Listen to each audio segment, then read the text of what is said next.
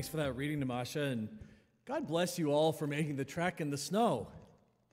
I noticed online we have more people watching from home than normal, so welcome. Thank you for joining us on YouTube. Open up your Bibles to that passage, Luke chapter 1. And as you're turning there, let's bow our hearts in prayer. Father, thank you for your Holy Spirit, your promised Spirit that is at work and present any place where the name of Jesus is being glorified and lifted up.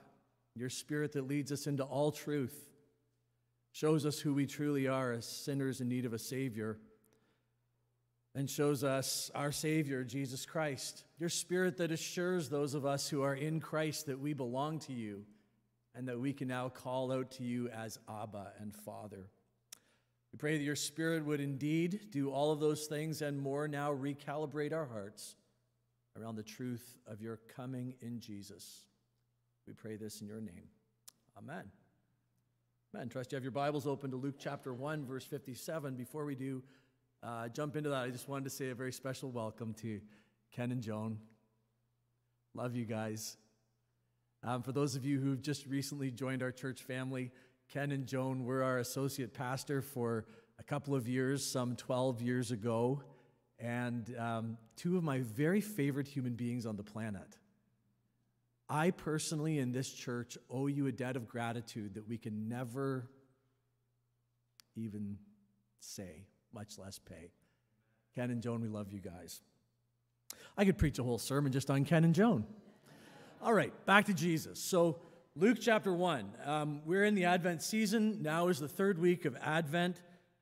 Next week, we're going to have lessons in carol service. So that's actually a really good one to invite your friends, family, and neighbors next Sunday at 10:15. We've been moving through the first chapter of Luke's gospel. And we've noticed that there are three major visitations that mark this first chapter before the birth of Jesus. The first one that we saw 3 weeks ago was that Gabriel visited, remember, Zechariah and Mary. Last week, we saw that Mary visited Elizabeth. And this week, we're going to see the third visitation. It's captured in Zechariah's first words. It's the beginning of what we call the Benedictus. Benedictus simply meaning blessed. It's a Latin for that. Look at those first words of Zechariah when his tongue is loosed and his lips pour forth this blessing. Blessed be the Lord God of Israel. Do you see it in front of you? For he has visited and redeemed his people. This morning we're going to back our way into this passage. We're going to first look at the Lord God of Israel has visited, and then secondly, that he has, in fact, redeemed his people. So let's look first at the fact that the Lord God has visited. This fact that at Advent we celebrate the coming, the visitation of the Lord God amongst his people. It's important for at least two reasons to us this morning. The first one I want to suggest to you is that the visitation and the coming of the Lord God of Israel, that first Christmas, is important to Christian men and women because it serves as something of a guiding light. It's a north star, if you will, that orients and directs your actions in your life as a Christian. I think it's increasingly important for us as Christian men and women to have a fixed point of bearing in this ever-changing and complex world. Now, in fairness, the claim that God has visited is not an exclusively Christian claim.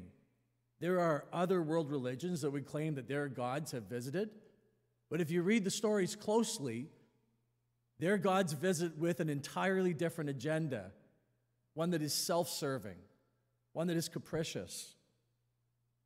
That's how other worldviews look at the visitation of God. But central to our Christian faith is this deep belief that God has visited, that he has come to us, that he didn't just come to us as an apparition or as a vision or as like an aurora borealis in the sky, but he came to us in human flesh. Our first point is that this serves as a guiding light or a north star or a fixed bearing around which we orient our lives. Okay, that's our first point. Here's how that works. As Christians, we know that God took human flesh and visited some 2,000 years ago. And so this shapes our entire worldview. Here's what I mean by that. See, as Christian men and women, we believe that truth comes to us in a way that is revealed from God, not ultimately surmised or rationalized or deduced. Now here's what I mean. To be sure, there are some things in life that can be figured out through observation, whether you're using the scientific method that you learned in, I don't know, grade 8 or whatever, right? You make a hypothesis, you draw up an experiment, you observe, and then you draw conclusions. That's one way to figure out some things in the natural world. Or maybe use the Socratic method of asking a bunch of questions. To be sure, there are some things that you can understand based on observations and predictable, repeatable outcomes. So you come to know certain things are the way that they are. But then every year we come back to Advent and we come back to Christmas. And we're reminded that the deepest things, the things that matter most in the universe, are truths that are not ideas, but rather truth that is a person. Jesus Christ. And so when Christians read this Benedictus, when Christians read these words from Zechariah, and it says, "The Lord God of Israel has visited," it is actually a stark truth claim. Look, this is what the other John in his gospel began his gospel with, the prologue to John's gospel. It says that the Word became flesh.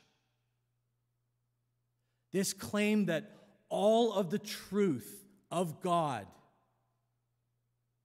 was loaded into this baby who came 2,000 years ago.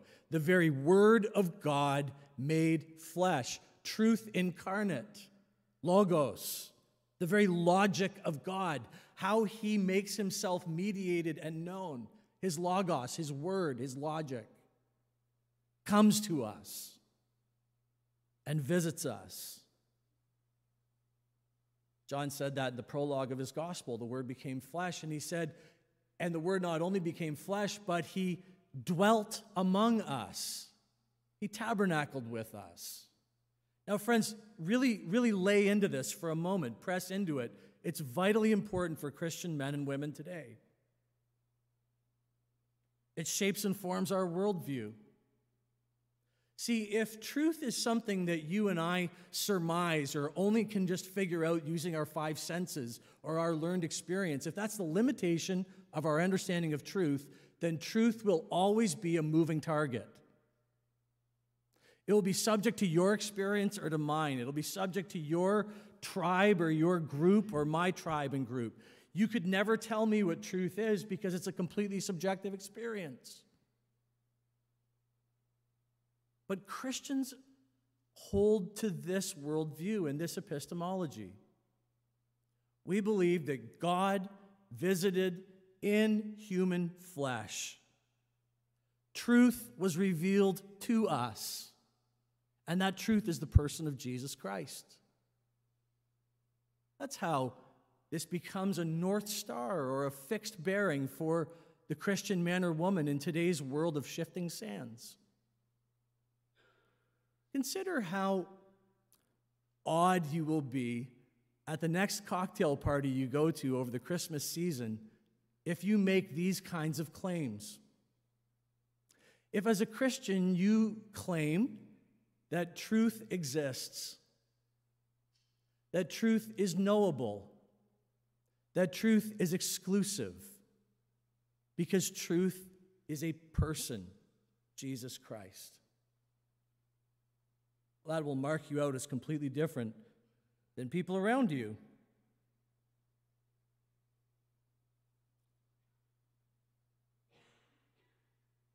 The Lord God of Israel has visited. See, this baby that would be born in the manger in Bethlehem would go on to live a sinless, spotless life, and he would make a radical claim, one that you've probably heard many times before. It's captured in John 14. This baby in the manger who grows to be a man stands in front of his friends and says, I am the way, the truth, and the life. You know, we think about God coming to us in human flesh in many different forms at this time of year, but the first one I want us to consider this morning is that God, the Lord God of Israel, visits his people, and so truth comes to us in bodily form that is knowable and revealed.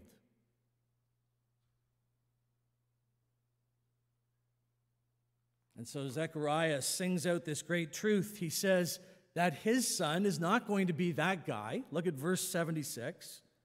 He's talking about his son, and he says, and you, child, this first one that's going to be born, you're going to be a prophet of the Most High. You're going to go before the Lord and prepare his way. This baby that will be born to Zechariah's wife, Elizabeth, is not that one, but he will point to that one and prepare the way for that one, God visiting his people. The truth is coming. This one whose very life and existence is the centerpiece of all of human history. As Christian men and women, we believe that God has visited his people, that he's visited us in truth, and that therefore Jesus Christ, this one who is God visiting, becomes the interpretive key that unlocks everything, the truth. Let me say it a different way. Jesus Christ, for the Christian man or woman, is God visiting. He is truth. Therefore, he is the precondition for all other knowledge. To say it even more starkly, you cannot know truth apart from Jesus Christ, God visiting his people. He unlocks it all. Well, friends, that's the point of Advent and of Christmas. It's the point of Christian faith and of life. You know, we live in a world where one of the major battlegrounds for everything is this battle for truth and for information. Does anyone else find it as hard as I do to sift through information these days? Right? It's like so much information, and then there's misinformation, and there's disinformation, and everyone's pointing fingers at each other, and you know, I don't have the skill to figure that out. And so I turn to my North Star. I return to this great truth, that the truth is not a story on my social media newsfeed, but the truth is a person. Now, I find that Advent fact both empowering and satisfying. It's empowering because if I hand over truth claims to a secular world where information is misinformation, disinformation, who knows how you can figure it out, well, that's paralyzing. That just hamstrings me because I can't know anything. But if I return to Jesus Christ as the way, the truth, and the life, all of a sudden I'm empowered to live for him, come what may. See, it's empowering. It's also an Advent truth that's satisfying. Because when I play it out in my mind and I imagine myself on my deathbed, you know, at the ripe old age of 142, I imagine looking back on my life and thinking, how did I live my life? What shaped my decisions? What truths did I live from? And if I imagine living them from some sort of subjective truth that's amorphous and controlled in whatever ways, I think I would only be despaired, despondent. But if I imagine that day and looking back over my life and thinking, I lived my life from the truth of Jesus Christ, God visiting his people, God revealing himself in a person. My life was shaped and formed by that truth. Well, that's not only empowering, that's also very satisfying. I think I could close my eyes in peace.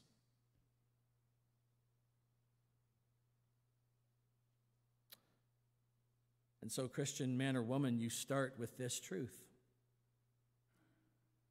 What the Lord God has visited. Okay, that's Advent, that's Christmas. Truth has come to us. And so you return back to that bedrock truth in every circumstance and in every situation. Here's what I mean by that. I want you to imagine that you are in the middle of conflict with someone, okay? Maybe a coworker, maybe a family member, as Christmas relationships seem to intensify. Maybe your spouse, you know, you're in conflict with them, and you're both trying to make truth claims about what happened and why you're the person who was offended and wronged and why the other person's wrong. That's usually how conflict works. What if instead, Christian man or woman, you returned back to the truth of Jesus Christ? Start there. That's your guiding light. God has visited his people. Truth has been revealed to you. And so now you're in that same conflict, but you see yourself differently. Because you can stand there with that other person, not from a place of insecurity where you have to defend yourself and lash out at them to try to justify your point. You can stand there before them as loved as you could ever be because God loves you in Jesus Christ. Changes the way you interact with that conflict. You also look at them, and instead of seeing them as an enemy and someone who is trying to twist the facts and manipulate things, you look at them, and from the truth of Jesus Christ, you know that they are one whom God so loved that he gave his only begotten Son. See, this is how truth matters. This is why it matters that in Advent, at Christmas, we remember the Lord God has visited his people. He's revealed truth to us in Jesus. And that shapes our lives as Christians. Well, that's the first thing I want you to see in that truth the Lord God has visited, that it becomes like a guiding light, this principle, right? The second thing that I want you to see, well, let me tell you a story. So over the last couple of weeks, I've been trying to get into the Christmas mood, right? You try to get the Christmas feels and get Christmassy, and Monty's decorated the house, and I've started in the morning when I'm showering and getting ready, I play a Christmas playlist in the background. And I noticed the other day I was listening to the Christmas playlist, and I discovered, you know, the vast majority of Christmas songs are very melancholy and sad. Have you noticed that? Like, songs that we sing at Christmas time, I'm sitting there and thinking, man, why am I starting to feel so gloomy and down? And then I listen to the words of the song, and it's like, I'll be home for Christmas, if only in my dream. Like, you're like, oh my goodness, this is horrible. And so then I did what I normally do. I started to get peeved by it and angry by it. And I started, that's, you know, that's my sin, and I have to repent of that. That's where I go. Then I was reflecting on it, and I thought, maybe actually the world has latched onto something here that is a truism. That Christmas, for many people, can be a very difficult time of year. It's that moment in the year that gathers and collects everything that's happened over the past 365 days and brings it to bear on a fixed point in the calendar. It's one of those seasons where we are confronted with the stark reality of our lives, right? Everything is magnified and amplified and turned up.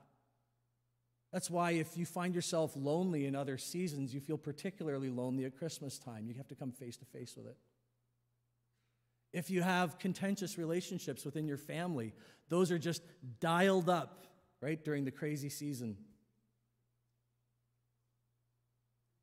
And so maybe this morning you would just take stock and ask, what has the last year held for you? What are some of the joys, right? Start there.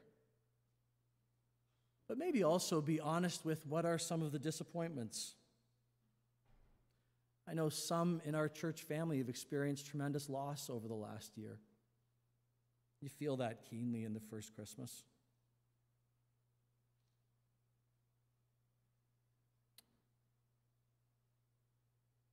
Hear these words on the lips of Zechariah. The Lord God of Israel has visited. And so Advent becomes this perennial invitation to not just sweep your feelings under the rug, but to go there, right? To allow yourself to feel the accrued reality of the last year. At Christmas time, these feelings come to the surface. They become stark, and you have a couple of decisions to make. Some people decide to avoid the hurt feelings. And you can spot those people because in many different ways they appear to be superficial folk. They refuse to engage the full range of their human feelings. And so they kind of become, when you're talking to them, they're like a cardboard cutout of a person. There's just no depth there. Or another way you can tell if people are not engaging their feelings, the feelings are still there, and so if you encounter someone who always feels like they're right on the verge of tears because they have feelings that they haven't dealt with, you know, the kind of people that are so loaded with unresolved emotion that their life looks like if you dropped it, it would shatter and not bounce. Just fragile. He's been avoiding feelings. I mean, the flip side of that coin is some people get so hung up in their feelings of loss and their feelings of sadness that they define their entire life by a moment of loss, and they can never move on. They're just caught in despair. Well, Advent and Christmas presents a better way. It tells Christian men and women that you can engage honestly and safely with the losses of the last year. You can feel the pain and the disappointments.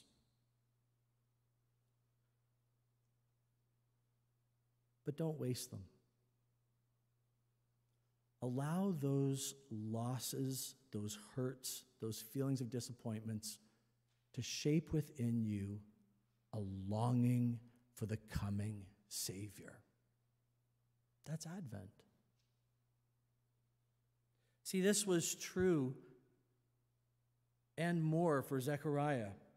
He sang these words. He said, the Lord God has visited his people, and it was at a dark moment of despair for Israel.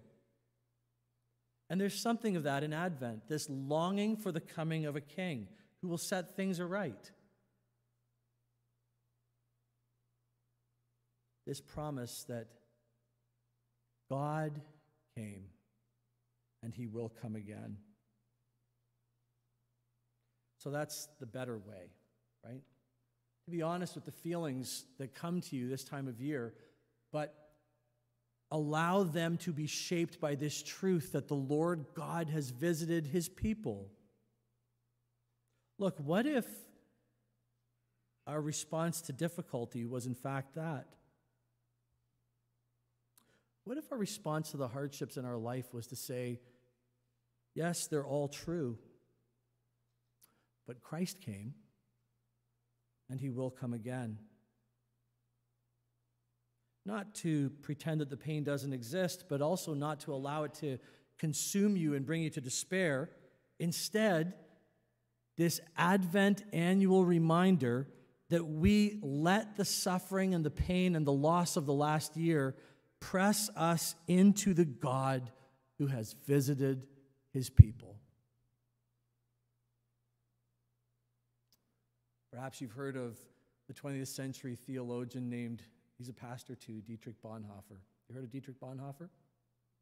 It's one of my favorite quotes. He said this. He said, "The celebration of Advent is possible only to those who are troubled in soul, who know themselves to be poor and imperfect, who look forward to something greater to come. For these, it is enough to wait in humble fear until the Holy One himself comes down to us. God in the child in the manger. God comes. The Lord Jesus comes. Christmas comes. Christians rejoice."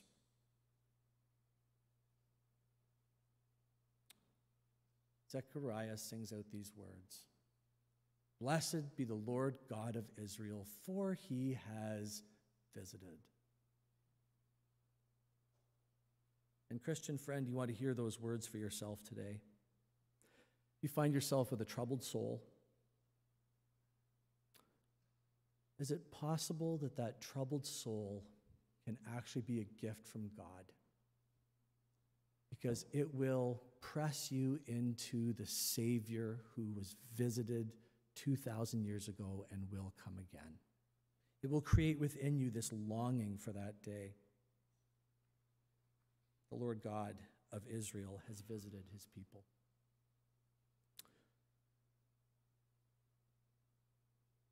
Not only has the Lord God visited his people, but look at verse 68.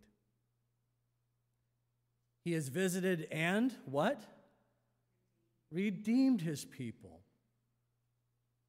He's not only visited, but he's taken action to redeem them. And this is another, starting point for our understanding of Advent.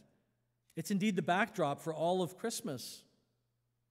Christians look out over the world and read the newspaper and see what's happening, and we know that the world is worn out and weary. That there is a cloak of darkness that's falling more and more each day. As Christian men and women, we know that the ills of this world can never be adequately addressed at the level of the problems themselves. Okay? So when we look out over the world, we see all of these problems, and they seem to be getting worse by the day. But they only seem to be compounded by the fact that we collectively as a society try to address the problems at the level of the problem instead of getting to the deeper issue. Well, it would be like if a pipe were to burst in your basement in your house, and you spent all of your energy mopping up with a bucket and a pail, and never actually patching or fixing the pipe. That's how we tend to address the problems of our world. Because Christians know that the problems that we see are the presenting issues. The deeper problem is one that's upstream from the problem. And that's the problem of human sin. When we look out at the world, we like to point out that all the problems are so clearly visible to us out there, when in reality, the entire problem with the world is not out there, it's in here.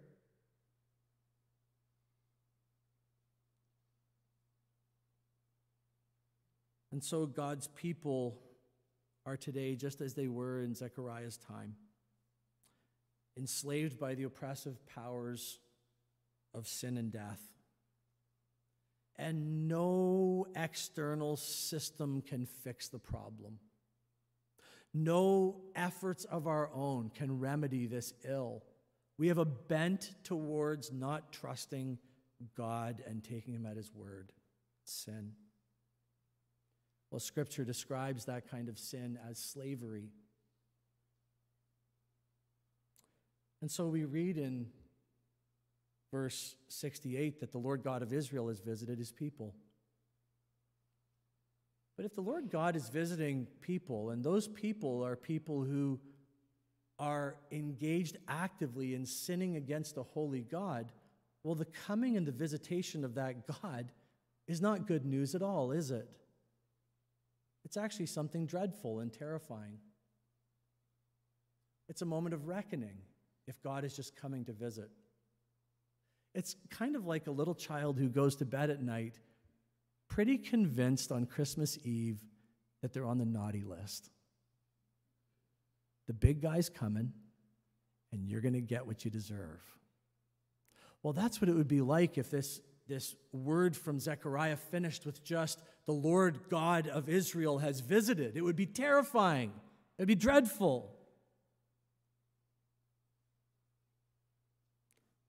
But Zechariah knows and sings something about this coming Lord God. He says, this Lord God visits his people, but he does so with a purpose. He has visited and redeemed his people. And so Zechariah blesses the Lord. He is filled with the Spirit and he sings. It says in verse 67. He knows that his son is not the visiting of God, but that his son was going to go before and prepare the way. He says in verse 77 that his son would be one who would give knowledge of salvation to his people and the forgiveness of sins. That his son would bring this message, verse 78. That God is tender and merciful towards sinners. That God has visited his people in mercy, not to destroy rebels like us, but to redeem them and save them from their slavery. This is Advent, that the Lord God has visited and redeemed his people. This is the truth that Zechariah's boy will spend his entire life pointing to. This redeeming Savior. Now you would think that that would be really good news, wouldn't you? Back in Zechariah's time, that John the Baptist would go on to live this ministry of telling people, the Lord God has visited and has redeemed his people. You'd think everyone would be like, man, that's awesome, sign me up. But they didn't, did they? It wasn't good news to everyone back then, just like it isn't good news to everyone today. Because of its starting point. People don't like being told that they need redeeming. No one likes to be told that they have to repent and trust in a Savior. But friend, there are only two options before us today. The same two options that were before Zechariah's son's audience. We can take heed of the words of Zechariah's boy and repent. Be truly sorry for our sin and our failure to trust in God. We can lay hold of this redeeming salvation in God that has laid hold of us in Jesus. Or we can remain enslaved to death. God has visited and redeemed his people. The invitation this morning is to know him, to trust him. Verse 78, the sunrise will visit you from on high. Verse 79, like a light in the darkness and the shadow of death. Verse 79, your feet will be guided in peace. Because Advent and Christmas tells us that God has visited and redeemed his people.